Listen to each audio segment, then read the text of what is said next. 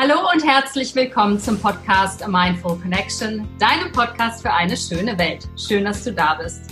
Mein Name ist Aljanina Warwick, ich bin dein Podcast-Host und wenn du meinen Podcast schon etwas länger hörst, weißt du, dass ich neben meinen Solo-Folgen auch immer wieder sehr spannende Interviewgäste habe, so wie heute. Heute habe ich den wunderbaren veganen Koch Tore Hildebrand aus Berlin bei mir zu Gast der sich vor allen Dingen darum bemüht, ähm, nachhaltige Lebensmittel zu benutzen für seine Küche und, wie er selber sagt, der Menschen inspirieren möchte, neue Wege zu gehen und sie über die Sinne eben nicht nur miteinander zu verbinden, sondern auch mit der Natur zu verbinden. Herzlich willkommen, Tore. Schön, dass du da bist. Danke für die Einladung. Ich freue mich auch, hier zu sein. Sehr schön. Ja, Tore, ähm, ich finde, du hast einen super spannenden und interessanten Werdegang. Es ist ja jetzt nun nicht unbedingt sehr gewöhnlich, dass man, wenn man Banker ist, auf die Idee kommt, plötzlich veganer Koch zu werden. Wie ist dieser Bruch entstanden? Warum hast du dich und ja, wieso genau ähm, dazu entschieden, deinen Beruf doch so radikal zu verändern? Es äh, war bei mir wirklich ein, ein schleichender Prozess 18 Jahre war ich Banker, davon auch größtenteils sehr glücklich und fand es auch cool, äh, in der Bank zu sein. Sonst hätte ich es, glaube ich, auch nicht so lange ausgehalten. Ähm, irgendwann kam aber so die Frage, möchte ich das nochmal 20 Jahre machen oder nicht? Ist das, ist das, was ich da tue, sinnstiftend für mich persönlich? Kann ich das noch vertreten, die Werte?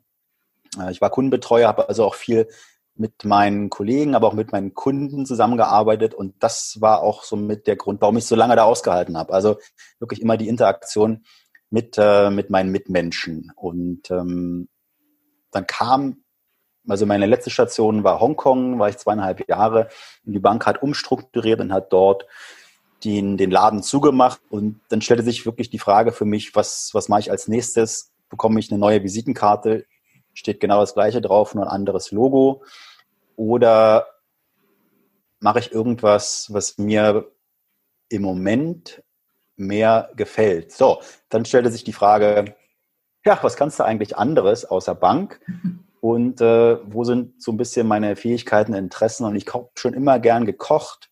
Als, als Ostkind sage ich immer so, Eltern waren arbeits- und berufstätig, war ich nicht vergönnt, nach Hause zu kommen. Das Essen stand auf dem Tisch und ich habe mich voll gefuttert, sondern irgendwann hieß es, ja, wenn das mit der Schulspeisung nicht ausgereicht hat, dann musst du dir ja selber was kochen. Und so fing es mhm. eigentlich an, dass ich irgendwann keinen Bock mehr hatte auf die äh, Pizza, die im, im, Tiefkühler war oder die Miracoli, die äh, langweilig waren. Ich habe die so ein bisschen aufgepeppt und dann auch mit der ersten Freundin zusammen haben wir viel gekocht. Das zog sich dann auch äh, durch mein ganzes Leben und ist ja auch weiterhin sehr großer Bestandteil meines Lebens das gemeinsame Kochen und das, äh, das kulinarische, das kulinarische Erlebnis. Absolut. Genau, aber ich komme gerne nochmal auf diesen, auf diesen Punkt zurück. So, du warst dann in Hongkong und hast dir überlegt, also entweder geht es jetzt so weiter. Was war für dich so das auslösende Momentum, wo du gemerkt hast, okay, ich werde jetzt was anderes machen? Es gibt ja oft so diesen springenden Punkt. War das bei dir auch so springend? Du hast ja gesagt, okay, es war ein schleichender Prozess, aber irgendwann fällt man ja diese Entscheidung. Kannst du dich an den Moment noch erinnern? Also ich habe entschieden, dass ich erstmal das Geld, was ich angespart habe, ich wusste auch nicht wofür, erstmal für mich ausgebe und mal auf Reisen gegangen bin, äh, auch explizit ganz alleine, um einfach ein bisschen mehr die Welt zu sehen, auch dann mit anderen Menschen zu kochen und äh, meine Reiselust auch zu stillen. Dann war ich sehr lange, ich war ja in, in Asien stationiert, habe dann meine Asien-Reiselust be, befriedigt und bin dann auch irgendwie aus so einer Bierlaune heraus, habe ich gesagt, es ist mir alles zu viel in Hongkong, so stressig, so schnell und immer so schnelllebig und nicht wirklich, nicht wirklich nachhaltig. Äh, wie gesagt, ich habe keinen Bock mehr auf Party und, und die gesamte Dating-Geschichte. Ich werde Mönch und gehe ins Kloster. Und irgendwie habe ich dann äh, gegoogelt. Meine erste Station war Nepal. Da wollte ich eigentlich auf Wanderung gehen. Äh, ein bisschen am Kilimanjaro rumstapfen und da gab es auch gerade so eine Einführung in den Buddhismus im äh, Kopan-Kloster, was zeitlich super gepasst hat mit dem Start meiner Reise. Ähm, und da war ich zehn Tage im buddhistischen Kloster und habe da die Einführung in, buddhistische, in die buddhistische Weltanschauung erleben können.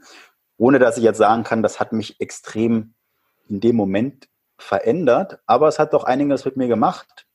Und ich würde auch sagen, dass das so ein bisschen der Punkt auch war, die, die Welt ein bisschen anders zu sehen, äh, ein bisschen über Ernährung und wie behandeln wir uns Mitmenschen und wie behandeln wir die Natur und wie behandeln wir auch die, die Tiere.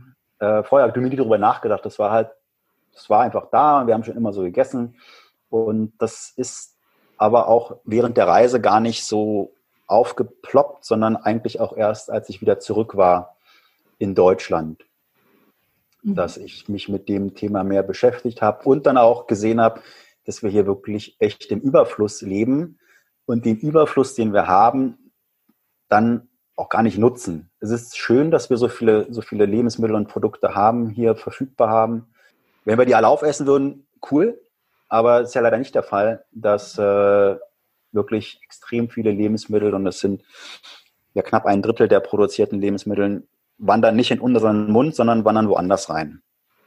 Und da hat meine Maschine angefangen zu rattern und ich habe überlegt, was äh, kann ich eigentlich selber machen für mich als Selbstexperiment und habe dann angefangen, mich vegan zu ernähren, auch weil ein Freund meinte, seine gesundheitlichen Asthma-Probleme sind äh, stark zurückgegangen durch die mhm. pflanzliche Ernährung. Und er dachte, ich muss ja nicht erst warten, bis mir der Doktor sagt, äh, änder mal was an deiner Ernährungsweise. Plus dann, was kann ich eigentlich mit den Lebensmitteln oder wie kann ich mit Lebensmitteln kochen, die eigentlich für die Tonne bestimmt wären. Mhm. Also kamen dann im Prinzip bei dir zwei Aspekte zusammen. Einmal die pflanzliche Ernährung und einmal eben auch das nachhaltige Wirtschaften mit Nahrungsmitteln. Ne? Genau, also zuerst war wirklich das äh, Selbstexperiment, überlebe ich das, äh, wenn ich mich rein pflanzlich ernähre, äh, finde ich genug zu essen, was mir schmeckt, komme ich über den Punkt hinweg, dass Veganer nur Salat und Tofu essen.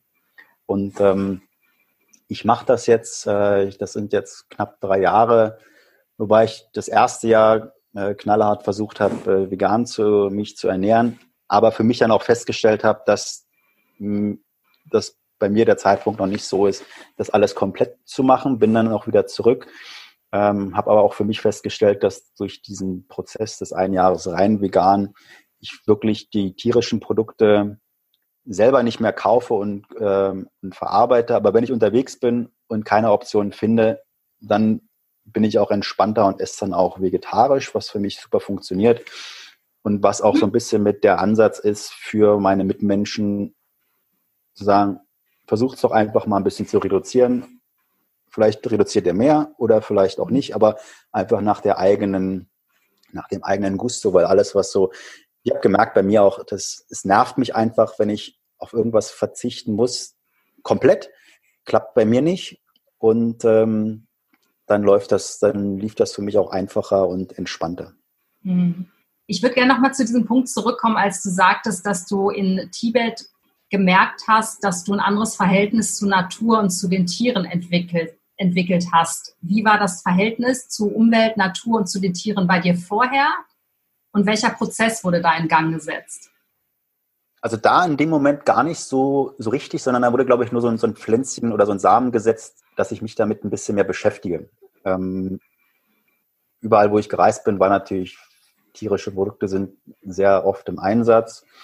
Und da habe ich noch gar nicht angefangen, mich da mit der veganen Küche zu groß zu beschäftigen. Ich meine, viele asiatische Länder kochen per se äh, recht vegan. Und ähm, das kam wirklich dann erst hier, erst hier in Deutschland, dass ich gesagt habe, das möchte ich eigentlich nicht mehr selber so unterstützen. Ähm, mhm. Ähm, auch weil einfach zu viel Zeug drin ist in den, in den, in dem Fleisch, was ich eigentlich nicht, nicht in meinen Körper packen möchte, weil ich weiß, wie die Viecher, wenn wir so, so nennen, die Armviecher da behandelt werden mit Medikamenten, dass sie halt nicht äh, sich gegenseitig zu sehr anstecken und dann die ganze Maschinerie dahinter. Das kam auch erst später. Man weiß es zwar, aber ich habe es gut verdrängt. So wie viele wahrscheinlich.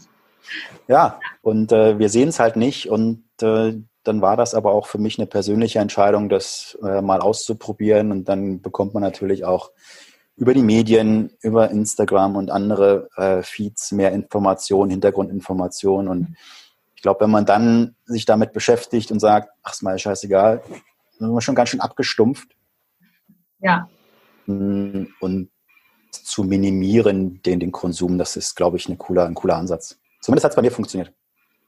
Ja, ich denke, so diese, diese Verbotskeule, die schreckt ja auch super viele ab. Ich glaube, das ist so ein ganz guter Punkt zu sagen, okay, ich reduziere es und gucke einfach, dass ich meinen Impact sozusagen auf die Umwelt möglichst gering halte, ne? anstatt zu sagen, ich werde jetzt 100 Prozent nur noch so und so essen. Das ist halt viele, und ich glaube besonders ähm, für Männer ist das ziemlich schwierig, weil es wird ja oft eben Fleischessen mit Männlichkeit in einer gewissen Form noch assoziiert.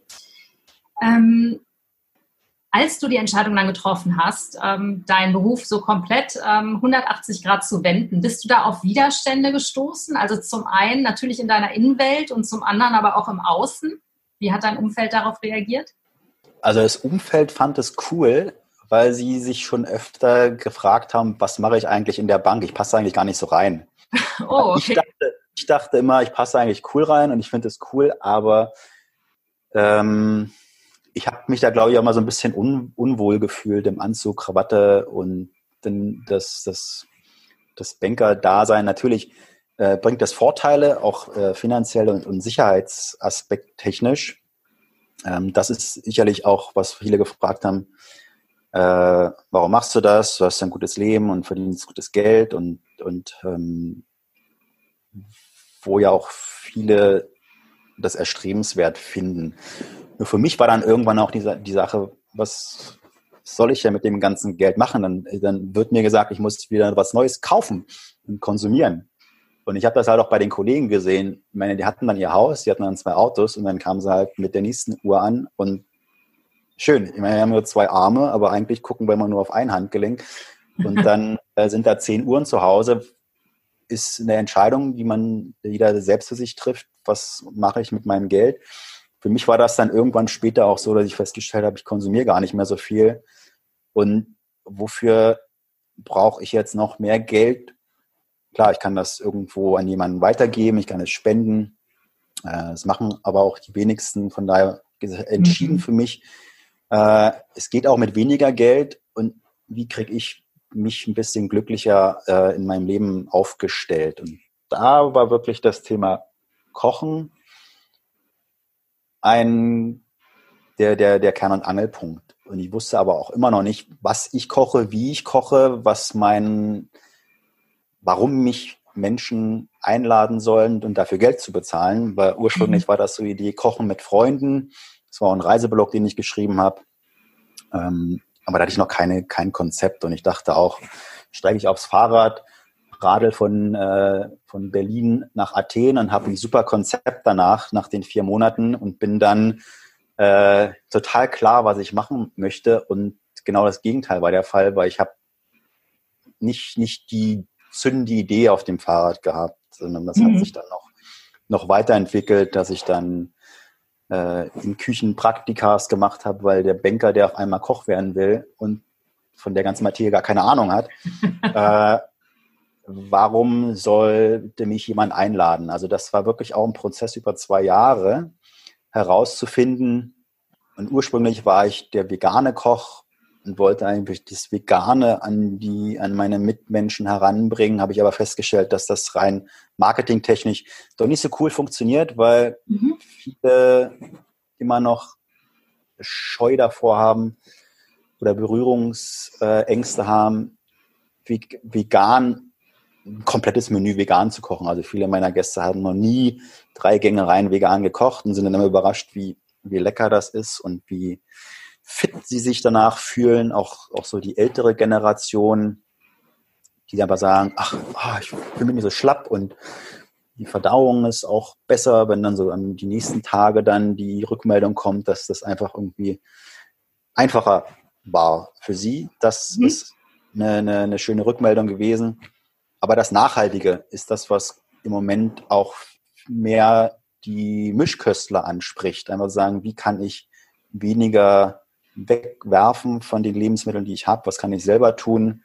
Und wenn ich von nachhaltigem Kochen rede, ist für mich ganz klar, dass wir einfach weniger tierische Produkte essen. Und deshalb kochen wir auch nur vegan, auch nicht vegetarisch. Das sollen, das können andere dann machen. Bei mhm. mir gibt es halt nur rein pflanzliche Kost. Ja. Nimm uns mal so ein bisschen mit auf die Reise. Dann äh, hast du quasi in den Küchen so mehr oder weniger deine Praktika absolviert und bist dann nach und nach auf dein Konzept gekommen und dann, wie ging es dann weiter? Also genau, in den Küchen habe ich die so die Logistik, also ich habe nicht das Kochen gelernt, sondern ich habe halt die Logistik gelernt, wie bereitet man seinen Arbeitsplatz vor, wie bereite ich, wenn ich ein drei, vier oder fünf Gang Dinner äh, ausgestalte, wie bereite ich das vor, dass dann am Ende auch, ähm, ich habe dann so Supper Clubs ausgestaltet, äh, am Ende dann auch sechs Gänge rein aus geretteten Lebensmitteln. Wie kommt das dann alles warm beim Gast an mhm. und äh, auch so, dass es optisch gut aussieht und natürlich auch lecker schmeckt. Das waren so Dinge, die ich natürlich vorher nicht, nicht konnte und das ist, äh, das ist mehr Logistik als Kochen am Ende. Mhm. Ja, äh, und das war eine hohe, eine steile Lernkurve, die mir jetzt auch hilft bei, bei meinen Kochkursen. Wie kriegt man das koordiniert? Ist so ein bisschen wie ein Orchester. Ähm, wen leite ich wo an? Äh, wie lange ist das Küchenkonzert noch? Und wann ist eigentlich der, der, der Paukenschlag, wenn dann das heißt, wir gehen, wir sind jetzt fertig und wir essen jetzt. Also das ist, äh, war wirklich, wirklich sehr, sehr hilfreich und ähm, hat mir auch, auch sehr geholfen, um jetzt da professionell aufzutreten. Hm. Das ist ein schönes Bild mit dem Orchester. Das äh, kann man sich sehr schön vorstellen, wenn man das so hört, was das eigentlich bedeutet, kochen mit so vielen Menschen. Ja, da springt einer immer, da springt einer immer aus der Reihe und den dann wieder einzufangen oder diejenige wieder einzufangen, ist halt auch gut. Und was bei meinen Kochkursen äh, auch immer die Rückmeldung ist, dass wir, dass wir nicht das Rezept nachkochen, so wie es da steht, sondern jeder sich auch ein bisschen mit einbringen kann. Ja, also das ist nicht so wie, wir machen ein Kochbuch auf und dann kochen wir das eins zu eins nach und am Ende schmeckt es uns nicht, weil das vielleicht nicht gerade unser Geschmack ist. Und genau das ist ja auch das Thema. Wir kochen, dann probieren wir das Essen. Ja, ich frage auch jedes Mal, habt ihr denn eure Soße oder euer Dressing probiert? Äh, nee, stand ja so im Rezept drin. Also einfach zu sagen, äh, wenn dir was nicht schmeckt, wie kann man, wie, wie kann jeder selbst äh, das zu Hause nach seinem Geschmack abwandeln? Also was fehlt? Ein bisschen so die Kunde, was, was fehlt? Ist es, äh, ist die Konsistenz nicht gut? Es fehlt Salz oder fehlt Säure? Da einfach so ein bisschen die, den Anstoß zu geben, da mitzudenken. Weil beim nächsten Mal kochen, selbst wenn Sie das Rezept zu Hause haben, bin ich ja auch nicht dabei. Von daher ist es äh, während des Kochkurses auch cool zu sagen, so, ihr entscheidet jetzt, wann euch das schmeckt und dann essen wir das so. Mhm. Ja. klingt auf jeden Fall schon mal sehr, sehr gut. Ähm, was macht dir denn an deinem Job so viel oder besonders viel Freude? Was begeistert dich daran, Menschen oder mit Menschen gemeinsam zu kochen?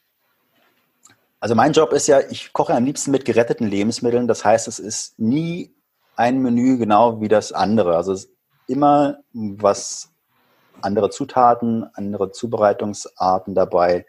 Natürlich habe ich auch so ein paar Klassiker, aber es ist nie langweilig. Und ich glaube, das ist auch so ein Thema. Ich mag halt die Routine nicht und deshalb habe ich auch kein Restaurant, weil da auch immer eine Routine da ist. Dann kommen die Gäste natürlich, weil sie vor einer Woche das und das gegessen haben und das möchten sie natürlich gerne essen. Oder man ist halt bekannt dafür, dass es jeden Tag was anderes gibt. Aber dann ist natürlich auch der Druck groß, immer wieder jeden Tag was Neues zu kreieren. Das heißt, deshalb habe ich für mich herausgefunden, dass was gemeinsam zu kreieren mit, äh, mit meinen Gästen einfach mir viel mehr gibt, als nur Essen rauszuhauen in einem Restaurant und dann natürlich den Austausch zu haben. Ich habe dann persönlich direkten Feedback. Hm, ich sehe das oder die Fragen kommen. Warum kochst du das so? Wie kann man das machen? Was kann man verändern? Also da wirklich die Interaktion mit meinen, mit meinen Mitköchinnen und Köchen zu haben, als nur reines Essen zu liefern. Das gibt mir echt viel. Das ist schön. Und es fehlt mir gerade. Äh. Ja, das glaube ich. Der Lockdown, der ist jetzt nicht besonders zuträglich dafür, das stimmt. Genau. Ähm, genau. Was ist denn dein Lieblingsrezept? Oder wo würdest du sagen, das könnte ich immer wieder machen? Das ist einfach der Knaller für mich. Also ich bin ja auch einer, der auf Fleisch steht und wenn ich es irgendwo rieche, dann äh, klappern die Synapsen. Ich habe für mich herausgefunden, dass ähm, ich sehr gerne mit Austernpilzen koche, weil die von der äh, Konsistenz und Textur mich sehr an Fleisch erinnern und mit denen kann man echt viel machen. Man kann sie ausfrittieren und dann äh, Nuggets draus machen. Äh, man kann Pulled Pork und äh, Chicken, ohne das zu imitieren. Ähm, aber es ist von der Erinnerung und selbst wenn ich das Menschen, meinen Mitmenschen vorsetze, die sagen, ich esse keine Pilze, gibt es ja auch, die es aber lecker finden, weil es einfach, äh, es ist knusprig, es ist umami, es ist salzig, es ist ähm, alles, was man so mit dem mit einem gebratenen oder einem gerösteten Stückchen Fleisch verbinden. Also das ist so bei mir ein Klassiker in, in der Küche, weil Austernpilze kriegen wir hier das ganze Jahr, auch in Bioqualität. Und ähm, viele haben das noch nie so zubereitet. Ja, die braten kurz die Pilze an, dann sind sie halt noch schwammig und dann isst man das nicht mehr gern. Aber wirklich da Röstaromen reinzubringen, ist einfach cool. Äh, das ist so mit so ein, so ein Klassiker. Oder wenn es darum geht, was kann ich mit Brot machen, groß inspiriert hat mich Sophia Hoffmann als Zero Waste Queen und Köchin hier in Berlin. Die hat die wunderbaren Brotlinge ähm, in ihrem Kochbuch und das Rezept habe ich so für mich abgewandelt, dass die Dinger einfach wie Buletten schmecken, wie der Berliner sagt. Ja, also da ähm, überzeuge ich auch die klassischen Fleischesser mhm. und ähm, die holen sich ja noch immer Nachschlag. Sehr gut. Sehr so überzeugt man Fleischesser von der veganen Küche. Ja. Ähm, was für Vorurteile schlagen dir denn manchmal so entgegen? Also ich meine, es gibt ja bestimmt auch viele Mischköstler, die die Kurse buchen oder die eben dabei sind. Ähm, wirst du auch mit so Vorurteilen veganem Essen gegenüber konfrontiert? Wenn ja, welche sind so die häufigsten? Also ich hatte äh, in der Tat, als ich äh, 2017 mich rein vegan ernährt habe und dann auch äh, selektiv Kurse gegeben habe, war dann immer so eine halbe Stunde oder 20 Minuten weg mit dem ganzen klassischen, ich esse ja ganz wenig Fleisch und ihr esst das Fleisch vom Metzger und um die Ecke und die ganzen Themen. Äh, also eher nicht, nicht Vorteile, äh, Vorurteile, sondern so Rechtfertigung. Kurioserweise, jetzt bin ich ja noch einer von Ihnen, dadurch, dass ich äh, auch ab und zu vegetarisch esse, fällt das alles weg und ist einfach entspannter auch. Also ist für mich gefühlt auch dann so eine, eine rundere Geschichte weil ich auch nicht sage, ihr dürft nicht und wisst ja nicht, wie viele Tiere geschlachtet werden für uns, mhm. ist, es, äh, ist es einfacher. Aber äh, so Vorurteile gar nicht mehr. Es sind eher so die Mitmenschen, eher die Männer aus meinem Umkreis, äh, Freunde, die sagen, Mann, früher hast du so geile Sachen gekocht, ja, und jetzt äh, kochst du auch geile Sachen, aber ich würde gerne noch mal, dass du diesen Lammschulter machst oder dass wir irgendwas Geiles grillen. Das sind immer so ein bisschen die, Punkte, die kommen. Vorurteile gar nicht mehr, sondern, nee, also ich finde das eigentlich ganz cool, sich da mal drauf einzulassen, äh, weil ich gebe ihnen auch gar keinen Grund, irgendwie sich da in irgendeine, Ver, äh, in irgendeine Situation zu begeben, dass sie sich da bekennen müssen oder mir erzählen müssen, warum sie denn so essen, wie sie essen. Äh, vielleicht mal ein Satz oder so, der kommt immer noch, aber das ist ja so ein Klassiker. Ja, ja, wundert mich nicht, dass es gerade von deinen Freunden kommt. Also ich habe vorhin schon erwähnt, den Zusammenhang zwischen Männlichkeit und Fleisch. Ähm, genau. Aber wie reagierst du darauf, wenn ähm, Freunde jetzt sagen, hey Mensch, Tore, koch uns doch mal wieder die Lammkeule. Also was konterst du oder lässt du das sozusagen still über dich ergehen oder schmunzelst du oder wie gehst du damit um?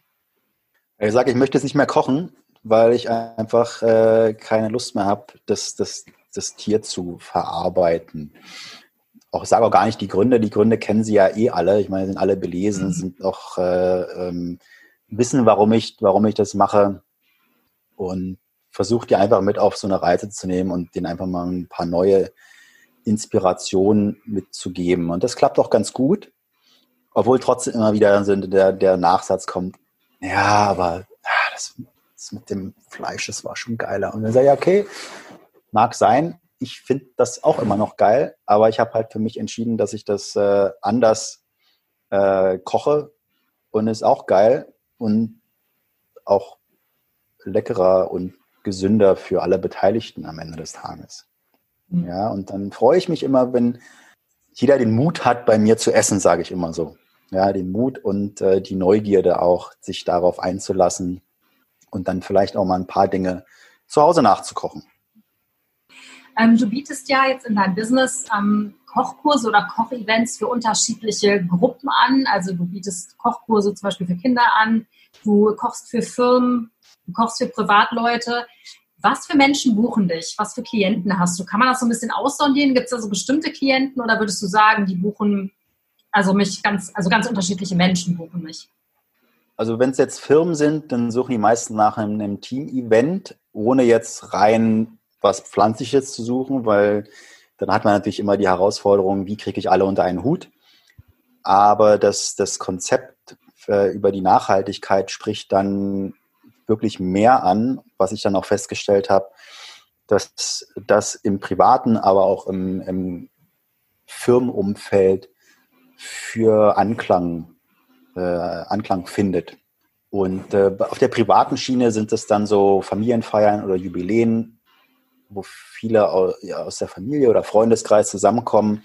Ja, das sind so immer so Themen, die dann, die dann kommen im privaten Bereich und da immer so die Neugierde ist. Und im Privaten ist es einfach cool, deshalb auch Kinderkochkurse, die natürlich anstrengender sind als die Kochkurse mit Erwachsenen, äh, da einfach auch die, die Neugierde zu sehen und auch festzustellen, dass wenn bei meinen Kinderkochkursen keine Cola da ist und kein Würstchen da ist und kein Salamibrötchen, dass die kleinen Würmchen auch nicht danach fragen ja, sondern die finden es einfach cool, einen Ingwer zu schälen äh, und sich Orangenwasser zu machen und nach einer halben Stunde festzustellen, dass ja dann das Wasser wirklich extrem lecker schmeckt. Äh, Gibt es natürlich immer kleine Klugscheißer, die dabei sind, die nach zwei Minuten das Wasser probieren und dann feststellen, das schmeckt ja immer noch nach Wasser. Und die dann einzufangen und sagen, okay, jetzt wir jetzt das Wasser und die dann so, oh, toll, ja. Mm. und das heißt, einfach öfter mal wieder was zum Probieren hingeben, um damit dann auch so ein bisschen die Ernährungsweisen, Geschmäcker ändern sich ja, einfach Ernährungsweisen ein bisschen auf die gesündere Schiene zu setzen. Und ein tolles Beispiel war, äh, der, der Sohn meines besten Freundes ist äh, vier Jahre und die beiden Eltern hassen Kapern und ich hatte irgendwann mal Kapern mitgebracht und mittlerweile ist der Kleine ein Kapern-Fan. Er fragt jedes Mal, wenn ich komme, ob ich ihm ein Gläschen Kapern mitbringen kann. Ja, also einfach so, so ein, Ex, so ein Impuls von außen zu geben. Ähm, und auf meiner Website steht auch eine, eine schöne Referenz.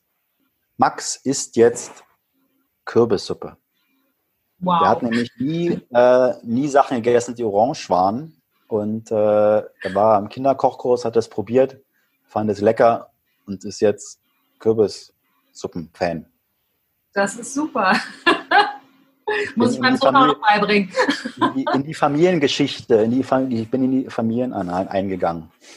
Sehr gut. ähm, ich würde noch mal ganz kurz gerne auf nachhaltige oder auf das Thema Nachhaltigkeit und Wegwerfgesellschaft zu sprechen kommen. Ähm, in unserer heutigen Zeit ist es ja so, dass Lebensmittel so gar nicht mehr wirklich gewertschätzt werden ne, und gewürdigt werden. Und ähm, Womit hat das deiner Ansicht nach zu tun? Ich meine, wahrscheinlich hat es, also in meinen Augen, viel damit zu tun, dass wir jederzeit überall alles zur Verfügung haben. Aber meinst du, es gibt noch andere Aspekte, warum Lebensmittel heutzutage nicht mehr wirklich wertgeschätzt werden? Also ein wichtiger Punkt in Deutschland, glaube ich, ist auch der Preis, ähm, dass einfach über diese Dumpingpreise und über die Art der, der Produktion wir nicht mehr gewillt sind. Ich glaube, der Deutsche gibt nur 10 Prozent seines Nettoeinkommens für Lebensmittel aus, was in anderen Ländern halt äh, bei 30, 40 Prozent. Und wenn wir in die, in die Region gehen, die halt, sagen wir mal, zweite, dritte Welt sind, dann sind das 70, 80 Prozent. Ja. Das heißt, sind zu billig, äh, wenn hier Dinge schlecht werden, und das passiert mir auch, dann tut es nicht so weh, die wegzuwerfen und einfach neu zu kaufen. Mhm. Ähm, genau das gleiche mit riesigen Portionen auf dem Teller in Restaurants, auch Wahnsinn. Ähm, wo man sich einfach sagt, wer soll denn das alles essen? Und dann kostet so eine Portion Nudeln halt irgendwie auch, keine Ahnung, billig Italiener kostet halt irgendwie 6, 7, 8 Euro. Dann hat man einen riesigen Berg äh, Sahne und glutenhaltige ähm, äh, Weizennudeln, die auch nicht wirklich nahrhaft sind, auf dem Teller und dann einfach so die, die Menge plus wirklich, dass wir einfach nicht mehr wissen, wie lagern wir Lebensmittel oder ähm, wie verkochen wir Lebensmittel, die im Kühlschrank liegen. Also da einfach da die, die Inspiration fehlt oder wir auch einfach äh, unsere schnelllebige Zeit dann einfach zweimal hintereinander essen gehen abends und dann sind die Sachen im Kühlschrank ja auch nicht mehr so schön und dann wandern die halt leider doch äh, nicht in unseren Mund, sondern in die, in den runden Mülleimer. Ja, also das mhm. ist in der Tat, wir als Endverbraucher sind ja auch die, die den Großteil der Lebensmittelverschwendung mit verursachen. Mhm. Ja, das ist dann auch ein Thema, Mindesthaltbarkeitsdatum, was wir jetzt seit 40 Jahren in Deutschland haben, was uns suggeriert, dass die Lebensmittel danach ja nicht mehr verzehrbar sind. Ja. Ich mache mal ein Beispiel. Äh, unsere Großeltern haben es auch überlebt ohne Mindesthaltbarkeitsdatum. Und äh, nimmst du dir einen Joghurt, der äh, eine Woche über dem Datum ist, und du machst den auf und guckst und riechst und der ist super, essen den viele nicht. Aber genau der gleiche Joghurt, der noch eine Woche haltbar ist, aber so eine Beule oben drauf hat, den essen wir auch nicht. jo, das stimmt. Und hatten wir irgendein Datum, was die Industrie raufgedruckt hat, natürlich mit einem sehr, sehr großen Puffer, damit das eben nicht passiert und damit das äh, Kauferlebnis halt nicht negativ ist. Es gibt genug Statistiken, die sagen, Joghurt, andere Lebensmittel halten sie auch, wenn sie gut gelagert sind, Reis und Nudeln auch jahrelang länger. Ähm, dann ist es eher das Problem, dass die halt, dass da irgendwie Insekten sich dran laben, wenn wir sie halt nicht äh, luftdicht verschließen. Ähm, das natürlich, aber es ist auch ein Problem, aber ich glaube, das größere Problem ist wirklich, dass wir zu viel wegschmeißen an noch genießbaren Lebensmitteln. Teilweise verbleiben die auf dem Feld, weil sie halt ungenormt sind und hässlich, als hässlich deklariert wurden, die halt nicht der EU-Norm entsprechen. Ähm, das ist auch ein großes, großes Problem. Ich meine, wir Menschen sind auch alle unterschiedlich und uns sortiert auch keiner aus, ja. zum Glück. Äh, aber bei Lebensmitteln äh, machen wir das und muss alles irgendwie genormt sein, damit das schön am, am Tresen und an der Theke aussieht. Aber es gibt ja glücklicherweise auch schon Supermärkte, die diese Obst- und Gemüsesorten verkaufen und direkt an die Konsumenten herangehen, die Bock haben, die Lebensmittel zu essen und denen auch äh, ein zweites Leben schenken. Absolut. Ja, super wichtig. Vielleicht hast du noch so ein, zwei Tipps auf Lager für unsere Zuhörer, wie sie etwas nachhaltiger mit Lebensmitteln umgehen können. Ich meine, du hast ja schon so viel einfließen lassen. Ähm, vielleicht hast du noch ganz konkrete Tipps, ein oder zwei auf Lager. Ja, ich teile die auch immer gerne auf, auf Instagram, weil ich merke, dass äh, Rezepte sind zwar schön, aber auch so ein paar Tipps für den Alltag. Also für mich ist es so, geht einkaufen mit einer Einkaufsliste, denn wir werden, lassen uns ja schon sehr gerne mal leiten und da sind ja auch die, die so einen Shop aufbauen, gut geschult, dass wir mehr kaufen, als wir brauchen, nicht hungrig einkaufen, der ihr nur äh, kocht, was bei euch im, ja, im Kühlschrank ist oder in den, in den Regalen ist. Einfach da ein bisschen kreativ sein. Google hilft da auch, gebt einfach die Zutaten ein äh, und Rezept und dann kommen da ein paar Ideen, was man daraus kochen könnte. Mache ich auch ab und zu wenn ich äh, ein bisschen Inspiration brauche. Und dann erst wieder einkaufen gehen, weil dann ist das so ein bisschen die Belohnung. Okay, ich habe wieder Platz geschaffen im Kühlschrank, da ist wieder Platz für Neues und äh, habe das erstmal verarbeitet. Ja, vielen Dank für die Tipps. Ich fühle mich auch gerade so ein bisschen ertappt. Ich glaube, das sollte ich aber öfter machen. ähm, ich komme jetzt zu meiner Abschlussfrage. Die stelle ich jedem Interviewgast. Tore, wenn du dich jetzt in das Jahr 2050 ähm, hinbeamst, wie würde da wünschenswerterweise deine ideale Welt aussehen? Wow, 2050 ist äh, genauso weit weg wie 1990 zurück ist und äh, fühlt sich aber so, so, so viel weit weg an, weil 1990 war ja quasi gerade erst. ähm, also wie soll es sein? Für mich ist es so, dass äh, jeder genug zu essen hat, weil eigentlich hat ja auch im Moment schon jeder genug zu essen, so viel wie wir produzieren. Das äh, wird halt nur falsch verfüttert oder falsch verteilt. Ich glaube, das ist ein, äh, ist ein wichtiger Punkt. Äh, wenn die Welt dann so aussieht, dass jeder genug zu essen hat und wir es hinbekommen haben, das mit den Ressourcen, die wir hier haben, äh, das auf die Beine gestellt zu haben, dann haben wir auch, glaube ich, auch das Umweltproblem gelöst. Dann, dann ist es eigentlich die Lösung. Weil wenn wir das verstanden haben, dann haben wir auch ein schönes 2050. Wenn, wenn wir das nicht hinkriegen, dann haben wir ganz andere Probleme. Und das ist so, das ist so für mich mit ein, ein Hauptwunsch für, für 2050 und ein bisschen weniger Konsum bei allen. Dann brauchen wir auch nicht so viel neu produzieren.